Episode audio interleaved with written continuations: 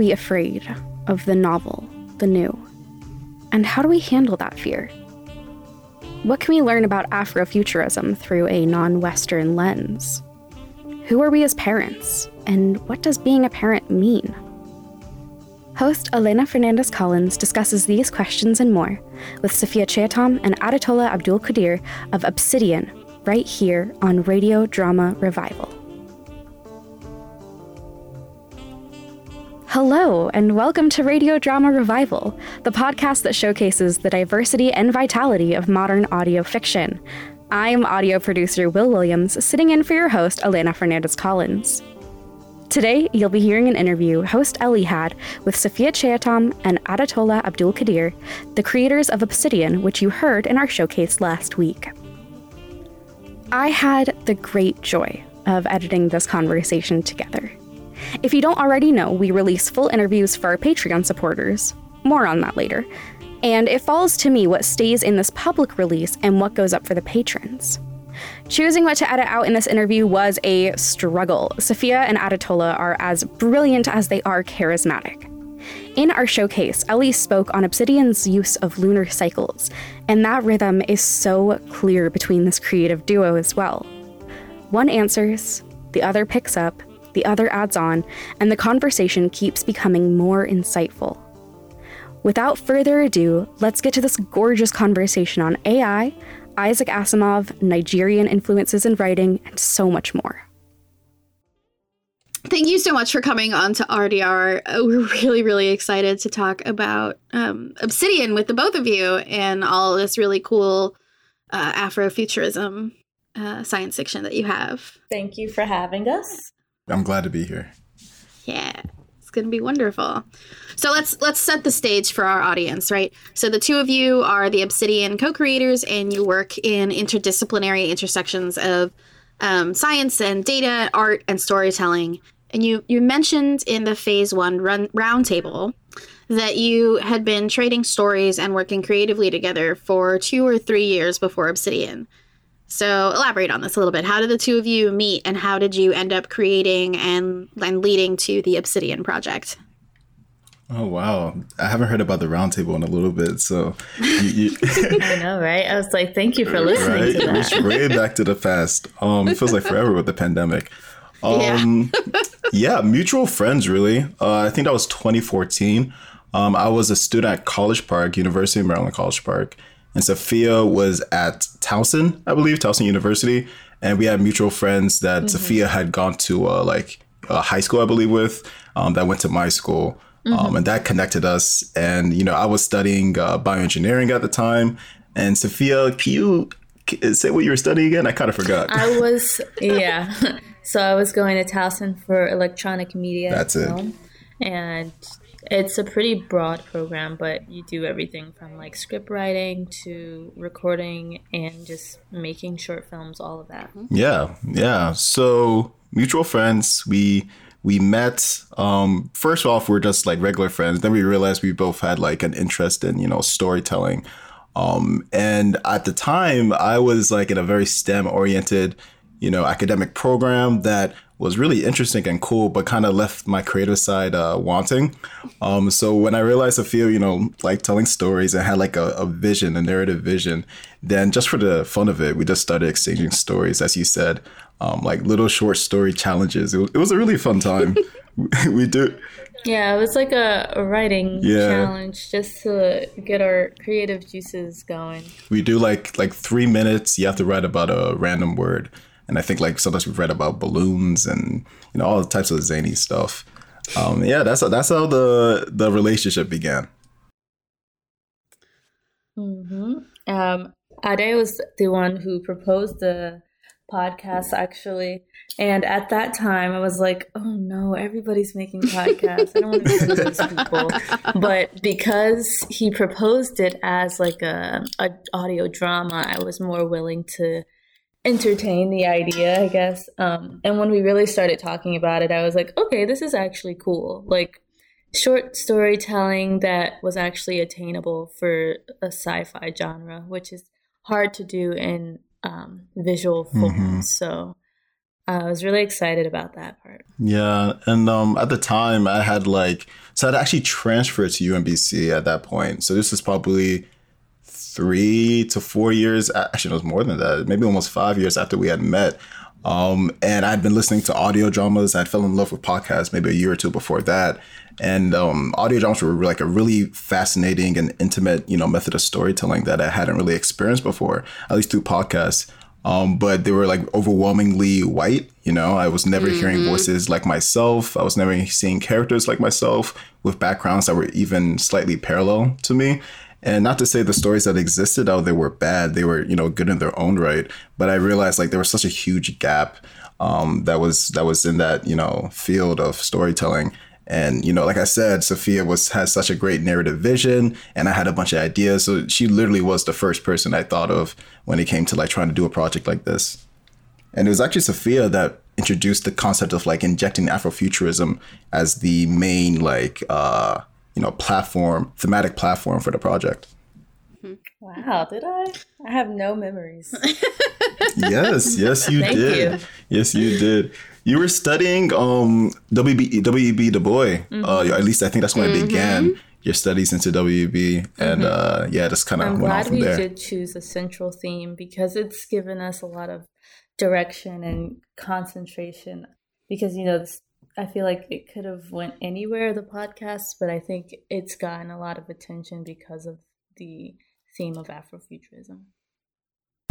Agreed, yeah, I agreed. yeah, absolutely agree. And actually, since since we're talking about this part here, um, so Safiyah, because of of the work that you were in and because of the, the things that you studied, you've created not only audio art but also um, physical art installations, right?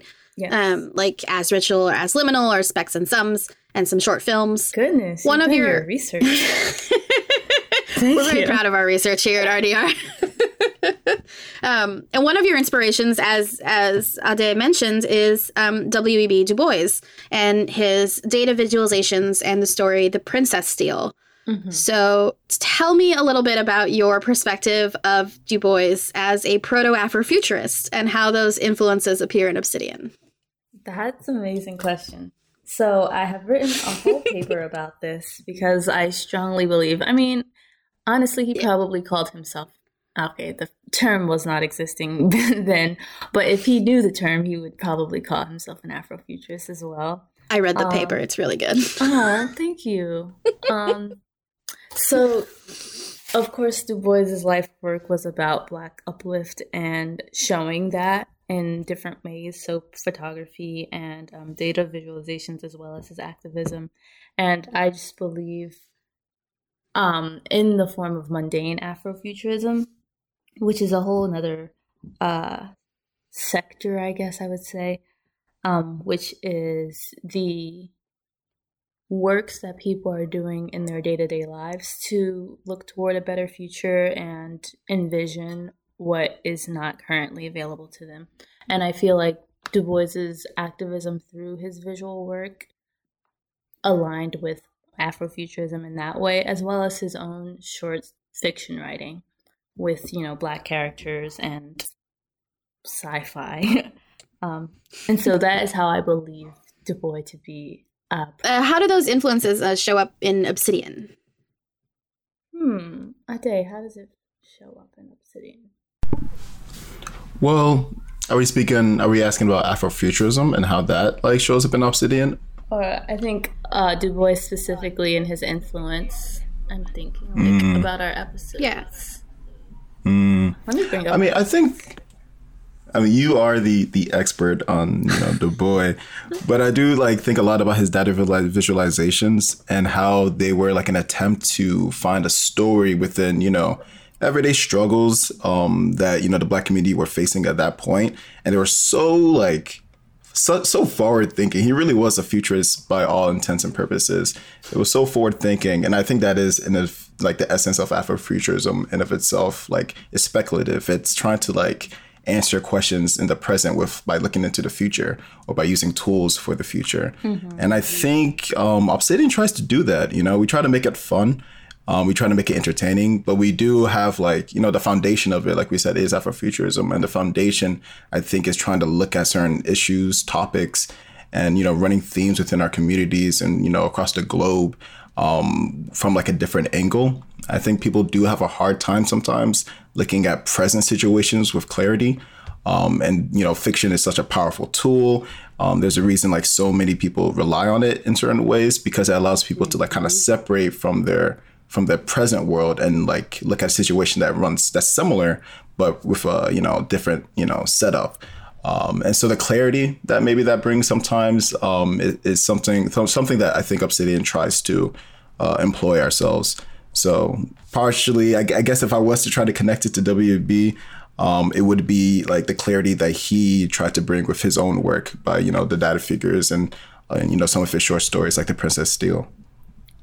I think also um, I was really inspired by the creation of a tool that did not exist but could do uh, wondrous things. Like in the Princess Steel, there's a, a device called. Um, actually, I don't know what the device was called, but it could. See... It's called a, a megascope, I think. Yes, and it could see the great near. Um, Microscope. Yeah, and I was like, fantastic. You just created this device, and now that now your characters are interacting with it in the story. And I'd been thinking of like futuristic things that could be a part of daily life in one of our stories. Let's see. I feel like I'm thinking Absolutely. about off the grid. Um, yeah. yeah. All of our stories. Yeah, all of them. When. Yes. Okay, I was correct. Megascope. Sorry, I was making sure that I got the right the right name. Yeah. Um, for people who haven't read The Princess Steel yet, um, we will link to The Princess Steel in the show notes so that you can go read it. Um,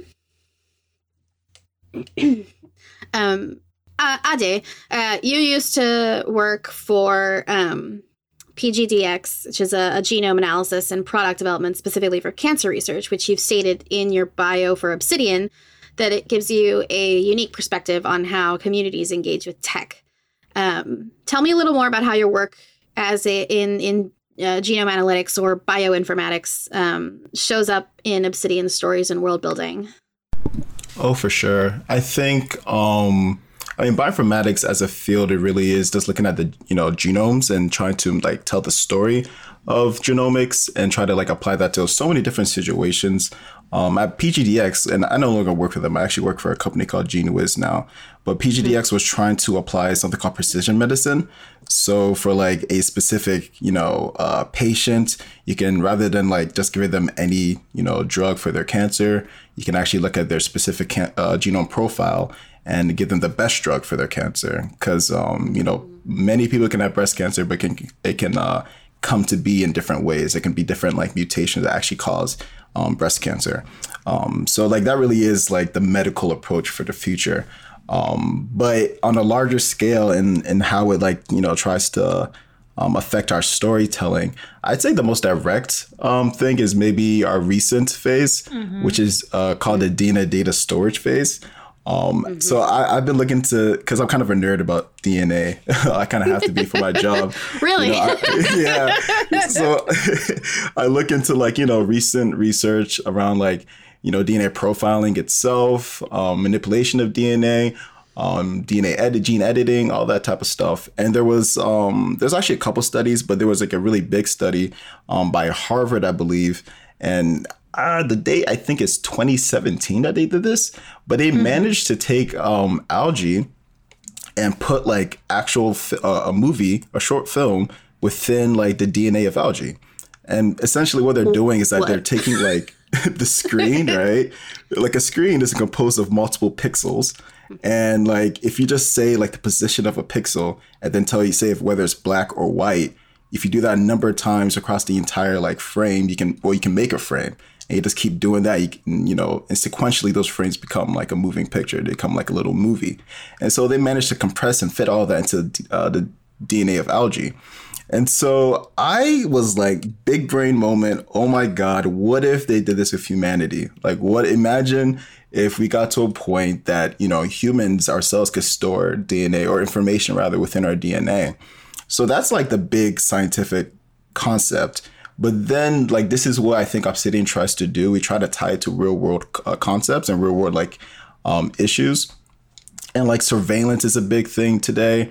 Um, surveillance across so many different fields, like digitally, um, tech wise, you know, we're probably all being tracked somehow, some way. Human Um, but you know, Yeah. but let's take it to the next step. Like, you know, some people think there's a chi- some people are trying to put like a chip in your brain. I don't think that has to happen. But what if like our DNA itself held data? That's kind of frightening. Um, and like when it comes to pers- a privatization of the body by like a larger entity, uh, something you know bigger than yourself, um, then it gets a little frightening what can happen. Things are already happening today, but again, like when you take such a far out there concept like your own body holds DNA, then it's easier for you to grasp than like um, you know surveillance today and like what it means when you uh, share TikToks and give TikTok access to like your email and your phone number and all of that. Um, so I think that's where the idea was coming from. So I I try to use some of my own background, like like you said, um, in like DNA work, but also like the other things I nerd out regarding science to try to accentuate like the stories that we tell with uh, Obsidian. I'm just Yeah. gonna let it be known right now that I, I refuse to let TikTok have access to my DNA. That's that's gonna be a no. There's nothing important enough. um, since we're talking about this, also like I wanna I wanna uh, talk a little bit about um, uh, Afrofuturism and and Safiyah, you've written about how the mainstream representation of Afrofuturism is often produced within a Western worldview, and your work um, often centralizes or at least addresses a non-Western focus. Um, as Ritual as Liminal, for instance, is a critique of the Saudi government, right? Um, and those for those who haven't um, seen it, who um, in one part uh, it, it's a it's a physical um, physical artwork, and in one part the audience is encouraged to circle the artwork to reenact ritualistic movements of Islamic pilgrimage. Do I have that right? yes. Excellent. Um, so how how would you say for the both of you, right, that this this art and this uh, research into Afrofuturism and this background has developed or changed your storytelling as a whole? I really like sci-fi movies where you can't tell what's actually the present day and what's like in the past and things like that. And so I really try to bring things from the past into my current life so that I'm not living like one track minded. I like to keep my mind open to the possibilities of any and everything. And I know like out otherworldly things are very unlikely to happen in my life.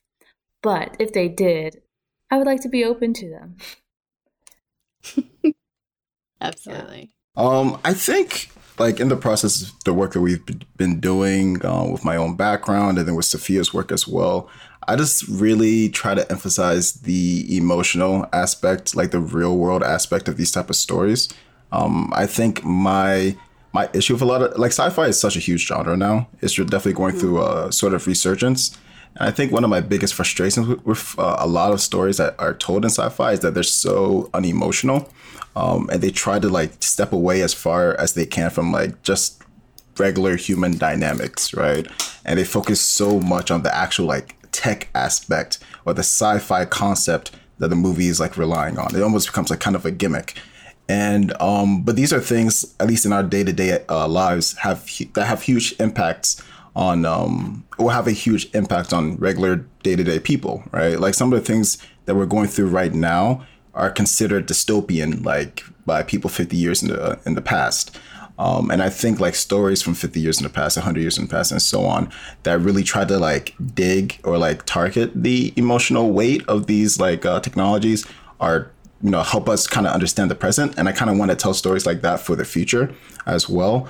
Um like isaac asimov like his discussions on like you know automation versus humanity and what makes like what defines the human mind for example like that kind of helped uh support like uh sunset sunrise and like the story that we're trying to tell there about like you know the human soul and whether or or or motherhood and parentage and like what that actually means and um you know, with that story, actually, uh, just to kind of segue into that myself, I am not the host, so I shouldn't be segueing into No, different you're topics. fine. Don't worry. but, but just just to talk about that a little bit, um, Sunset Sunrise, and I'm gonna try not to spoil. Could have been a really simple um, story about like you know automation, um, but uh, we wanted to tell something a little bit more, you know, something that had a little bit more of a soul, you know, um, and like in in the way that we formulated it. Um, a lot of it is actually about parentage. A lot of it is about yes, like uh, you know, what does it mean to be human, but also what does it mean to mother or to father, and what and who defines what that actually is. And I think like presently, like uh, we are going through a very interesting age in the West and across the globe on a gender identity and like what it means to be like one gender versus the other, um, what gender, where gender comes from, and how it's uh, defined, and you know, with like mar- gay marriage becoming legal, like what is the family structure supposed to look like? These are like currently ideas that we're really wrestling with. Um and like the story so like that's like more interesting and compelling story to me. Like the the emotional weight of trying to define that for oneself. And like in the future i hope like people will look back on this and be like okay so this is where they were looking uh, coming from and this is like how they were wrestling with it um and yeah that's just the type of stories that i think we try to tell that i personally try to tell and that actually interested me in the first place so engaging with like all this all these other sci-fi or sorry like all these other works um, from W.B. Du Bois um, to like you know present attempts at Afrofuturism like Black Panther I guess um, have kind of That sounds like shade. we'll never get a collab with Ryan Coogler now. Oh, no. oh no. Oh no. No I think Ryan could take some criticism. But regardless like those have ha- really helped me understand what I do value actually in sci-fi what I do value in storytelling. Um, and it's not just the gimmicky like tech concept. It's actually like the human weight or the emotional weight of these human stories Earlier this week, I saw a comment on a friend's Facebook post mentioning that Radio Drama Revival was how they got to know some of their favorite podcasts. That made me think, hmm, I suppose I shall cry in pride. And I did. I'm very proud to make this show, and I hope we can keep making it for another 14 seasons to come. Radio Drama Revival is a labor of love. And while we do love making this podcast and connecting you with great audio dramas, it is still labor. It would mean everything to us if you would consider becoming one of our supporters on Patreon. Become a patron at patreon.com slash radio drama revival. Becoming a supporter means you get access to extended interviews, a secret Discord server, and blackmail files. Like blooper reels. Now, almost back to the interview, but first, I'd like to give you a quick content warning for Sounds of Thunder for the remainder of the episode. Yeah. So actually, yeah, let's talk about Sunset Sunrise because it's it's our, it's showing up a lot in our conversation, right? And it's it's just good because it's probably one of my favorite stories that you've produced, especially with its um, one of the strongest. yeah, especially with its like cyclical, dreamlike nature of it, right? Really impressive. Um, so the question that I have written for this is, um, what is it about our technological progress that makes us fear it the way we do? A way that is reflected not only in our science fiction, but in the way that we handle the realities about things like surveillance and data mining. I think there was a point where we thought the future would be much more glamorous than it than it is, right? We thought like uh, it'd be like the Jetsons or something. Or flying cars. yeah, flying cars, hoverboards, robots that tend to our every need, jetpacks. You know, it's a very fun, fun future. Um, and you know, the future that we got is a little bit more dystopian. And I, I think the the real the real problem here is that like so much agency was taken away from individuals.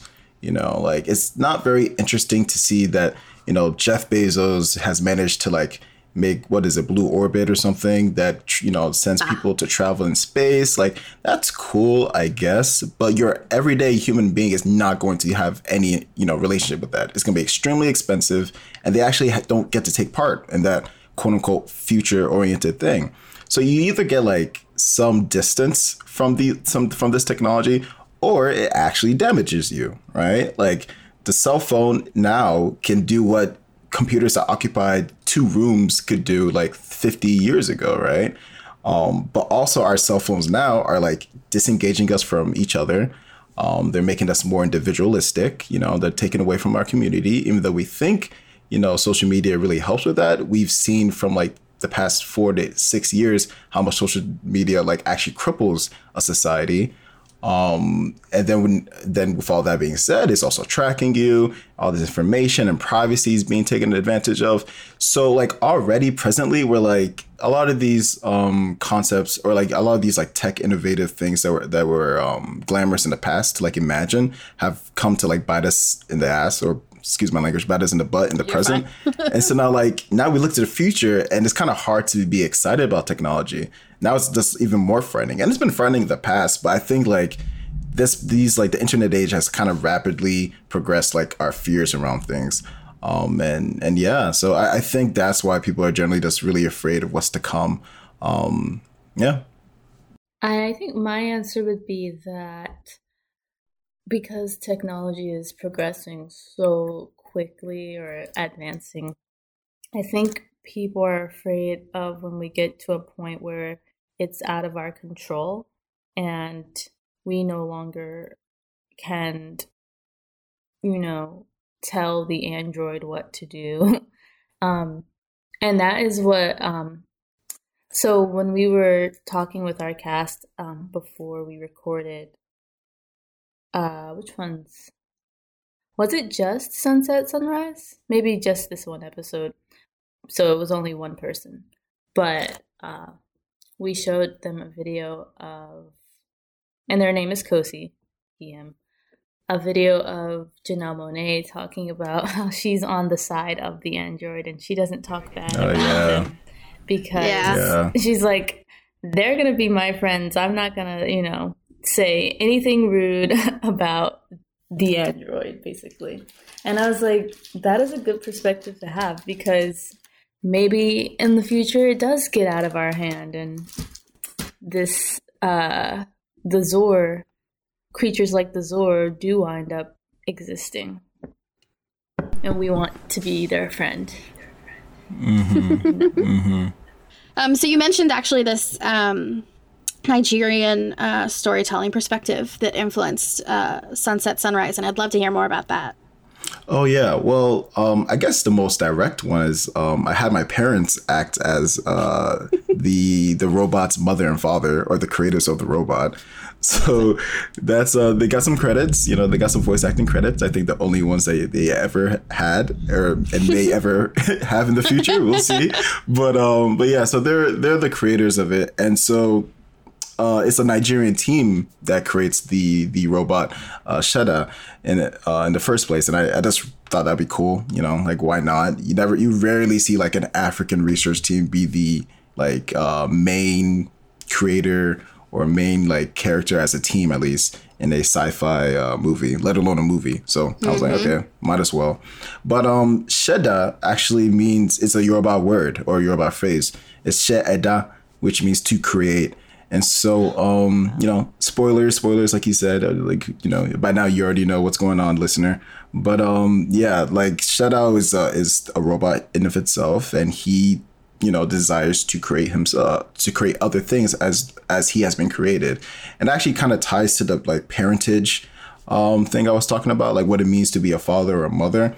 Because to me, like when we were putting together the episode, I really felt like he yearned to be the mother that created him. Like first off, first of all, he defined his creator as a mother, and then he yearned to do the same. And um, with the Zor, they see him as a father or a mother, and um, so like, whose place is it to define that as wrong? You know, what does that even mean to to mother? Do you have to actually give birth to something like? the way that we know uh, humans and mammals to do, or if it's creating the same relationship. Um, so together, all together, that was like the idea we were playing with. And um, with the Nigerian influences, some of the some components of like the tribe that uh, Sheda is from are actually tied to like uh, the culture from the country that he was created in, Nigeria itself. So like singing around a fire or just singing in general is a very Nigerian thing to do, um, especially like you know together. Um, so I was trying to like input some parts of culture within that.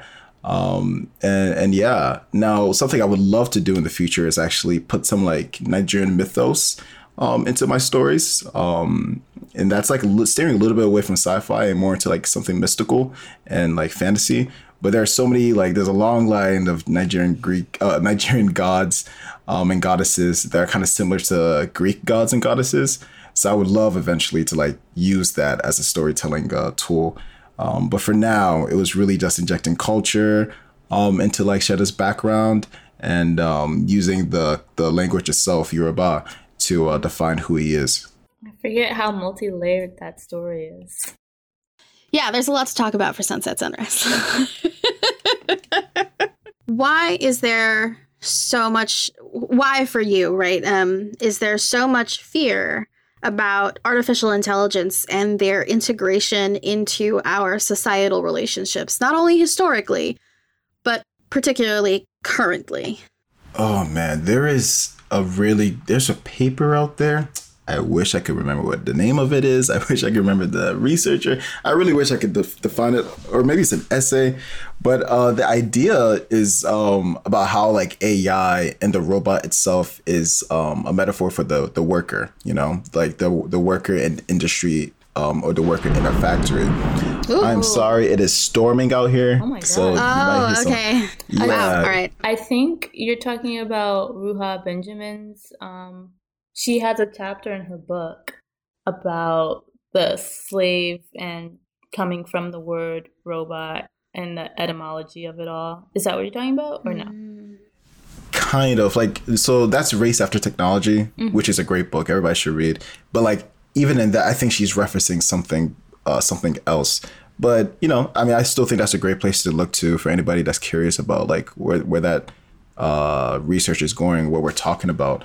But um, yeah, like there's a large point here about like if the if the AI becomes closer and closer to humanity, I think that's our fear, right? Because we realize that the AI and the work and the robot is the ultimate like slave. It is a worker for us, right? That has no mm-hmm. feelings, can't complain about compensation, can't complain about wages, and um, we're cool with that until it can talk back and until it challenges us just the same way that like you know CEOs and and companies are completely fine with stagnating you know wage increases um, for like decades on end, right? Like it's the same exact thing, and all of a sudden you take you democratize the opportunity to be like the slave master in this case. You democratize like um, owning a worker that works for you without complaint. Uh, again, but the the the fear with AI, the fear of that intelligence is that now you're also taking that responsibility of having a worker that is, that challenges you, that wants more out of that relationship, but doesn't even want that relationship in the first place. And that is, I think, the inherent fear that we all have about it. Like in the future, if this thing can think for itself, they can eventually say, I don't want this. And what does that mean for us? Because we know it sucks for us when we talk to our bosses or if we're treated like badly by our boss or by our company. We hate that. And so we're, we're afraid of having that same relationship uh, be replicated by somebody else or something else. Just like having to navigate a new type of relationship. Uh, I don't think we're ready for that, especially because of the pandemic. We're just starting to really interact with other humans again. I've been seeing lots of things about people forgetting, like, you know, what's okay in normal interactions. Like on the internet, people are like, "Oh, I forgot." Like that's not okay in a in a in person conversation kind of thing, like manners and etiquette and all of that. Hmm. we yeah. Wow, fascinating just developing a, a new type of relationship. Yeah. Yeah. Yeah, we developed a really close relationship with our tech during the pandemic. It's been kind of crazy um, yeah. how much I hate working from home after um, like a year of this, right? I've never had such an intimate connection to tech, I, I think. Like, mm-hmm. I worked in an office and I worked on a computer, but I was surrounded by individuals and people as well. And it feels like it's kind of, I, I sense a cultural shift because of that. Mm-hmm. Absolutely. Absolutely. I have one last question. Um, so in the phase one uh, roundtable, you talked about the balance of positive and negative aspects of relationships um, with things like isolation and codependency. Talk to me about the importance of complicating the story uh, within hopeful or futuristic frameworks with these kinds of things? Hmm. Like, why is it important within a hopeful or futuristic framework to also have negative aspects of relationships present as well as positive? I think. I mean, like it's just more realistic. like, yeah, I was just gonna say that. There's no, You uh, there's no utopian uh, existence right now. At least there's always conflict, and there's always just, you know, what do they say? You have to have the lows to have highs, something like that. Mm-hmm. Exactly. Like I imagine. So I mean, it's so depressing. It's so depressing. But even now, um, with climate change, like kind of here, and the the worst symptoms of climate change on the horizon. Um, I've have you guys heard conversations about people whether people are willing to have children now? Like Yeah. I've been yeah. it's it's really sad, but I've been hearing people go like, I don't know if I want to raise a child in this situation because like, will they have a world to live in, um, 50 years in the future? Like, will, will I just be raising them to to be doomed in a way? And if not their generation, maybe the next one is actually the one that's doomed. Um, and I, I don't I can't even say that's completely unvalid. Um, I, I think it's complete. I think those emotions are really valid, but I still think it's important to have a child. At least for me, uh, everybody can you know do their make their own decisions. But I think for me, it is important because that to me is having hope for the future, right? That's having hope that no, we can fix some of these problems. We can fix fix some of these issues, and you know, regardless of what people feel, I do think like that is a negative um, and positive, like both negative, positive um, discussions around relationships and discussions around the future that would have to exist in any story about climate change. You know what I mean? Um, and I think the same could be said about like some of the stories that we're telling here uh, with Off the Grid, which is a much more uh, small scale. Uh, we definitely showed that like their relationship was going with through its ups and downs, but ended on a positive and no- positive note when you know they needed to band together uh, to to win, to not like you know die from this AI creature. I will say the complication arose when we because they're like a lesbian couple, and we didn't want to fall into like the bucket of having every like queer couple be like dysfunctional. you know, we were kind of afraid of that. or like have it was in the back of mind a lot. because that's something that I had seen happening a lot. Like a lot of um, queer and gay couples were talking about how in fiction the story always ends like terribly for them. And I'm just like, yeah, I don't want to perpetuate that. I had a really good conversation with both of you. Um, you're both really brilliant, and I'm looking forward to the next installment in DNA. DNA Data storage kidnap. Data storage. DNA data storage. Yeah. Got it. I, I title's not my strong suit. I'm gonna be honest.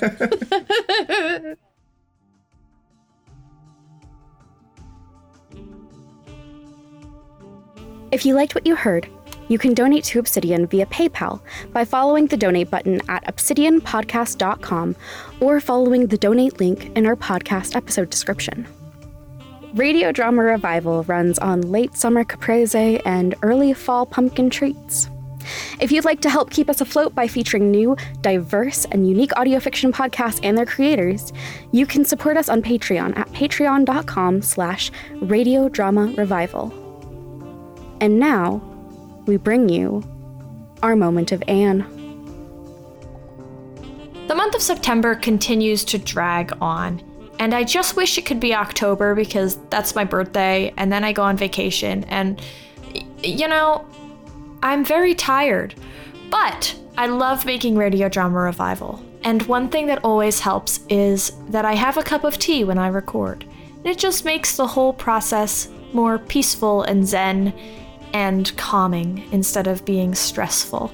So, I'd like to recommend that everyone go have a cup of tea right now. I don't care if it's 3 a.m. Go make yourself a cup of tea. It can be decaf, it doesn't have to have caffeine. Maybe I like caffeine at 9 o'clock at night. But that's me. You do you. Drink some tea. That means it's time for the credits. This episode was recorded in the unceded territory of the Akimel O'odham people. Colonizers named this place Mesa, Arizona. If you are looking for ways to support or donate to Native communities, the Quileute are fundraising to move their at risk community to higher ground and out of the tsunami zone so that their culture and heritage can thrive for generations to come. Their first objective is to move the Quileute Tribal School, which is currently located right next to the beach, endangering the lives of children and the future of the Quileute tribe. You can learn more and donate at mthg.org. The link is in the episode description. Our theme music is Reunion of the Space Ducks by the band Kylo Kaz. You can find their music on Free Music Archive. Our audio producer is Will Williams. Our marketing manager and line producer is Anne Baird. Our researcher is Heather Cohen. Our submissions editor is Rashika Rao. Our associate marketing manager is Jillian Schrager. Our transcriptionist is Katie Yeomans. Our audio consultant is Eli Hamada McElveen. Our associate producer is Sean Howard. Our executive producers are Fred Greenhalgh and David Reinstrom. Our mascot is Ticker Tape the Goat. I'm Will Williams, filling in for your host, Elena Fernandez Collins. This has been Radio Drama Revival. All storytellers welcome.